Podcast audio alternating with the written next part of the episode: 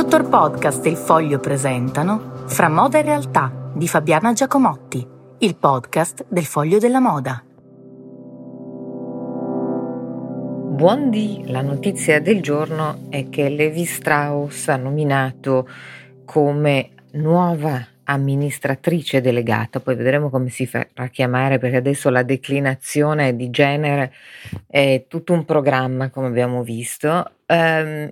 ha nominato Michelle Gass. Prenderà eh, il posto di Chip Berger eh, fra un anno e mezzo. Attualmente Michelle Gass è amministratrice delegata o amministratore delegato di Coles. Eh, Coles, fra l'altro, ha avuto un exploit eh, crescendo tantissimo negli ultimi mesi. Una scelta abbastanza ehm, singolare perché arriva Michelle Gass da una mm, Unity da un business un po' diverso che quello appunto della cosmetica rispetto alla moda, ma che dà sempre più il segno della volontà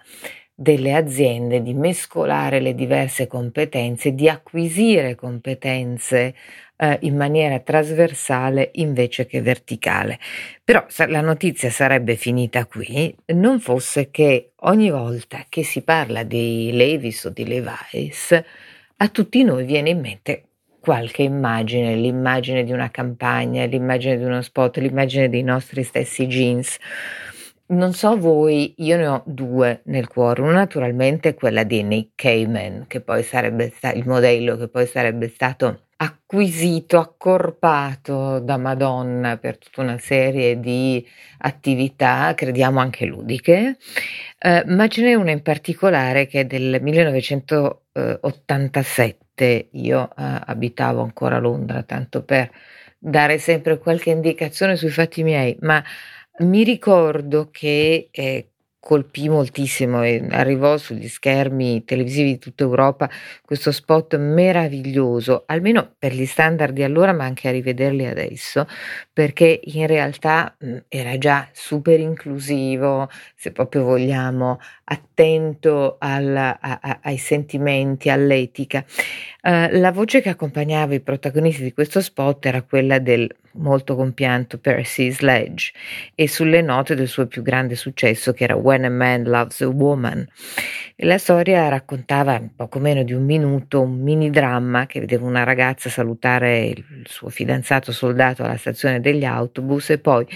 mentre eh, saliva, aumentava l'intensità del pezzo, lei tornava a casa piangendo, apriva un pacco che lui le aveva lasciato prima di partire e dentro c'era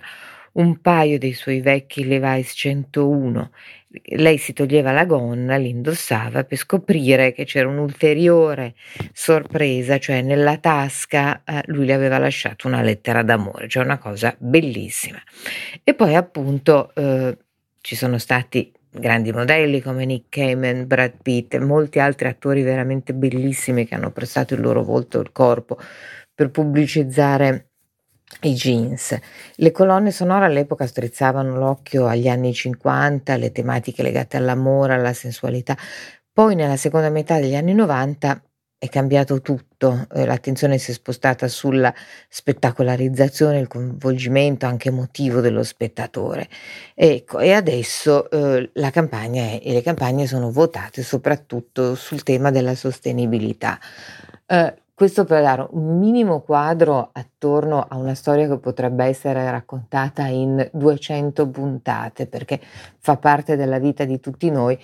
e anche per rallegrarsi della nomina di una nuova CEO, eh, di una donna ai vertici di un'azienda che per quanto tutti vediamo ancora come molto maschile e ogni volta che penso alle Vice, oltre agli spot, mi viene in mente che per anni hanno cercato di acquisire, e tra l'altro se non li avete mai visti andateli a vedere, i jeans di Giuseppe Garibaldi che sono esposti in una teca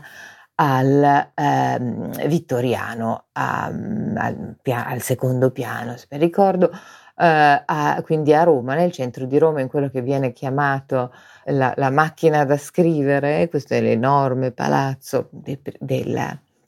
Umbertino, e eh, che conserva i, i memorabilia eh, delle guerre d'indipendenza e dell'unità d'Italia e quindi si trovano anche i suoi jeans conservati naturalmente come la reliquia di un santo.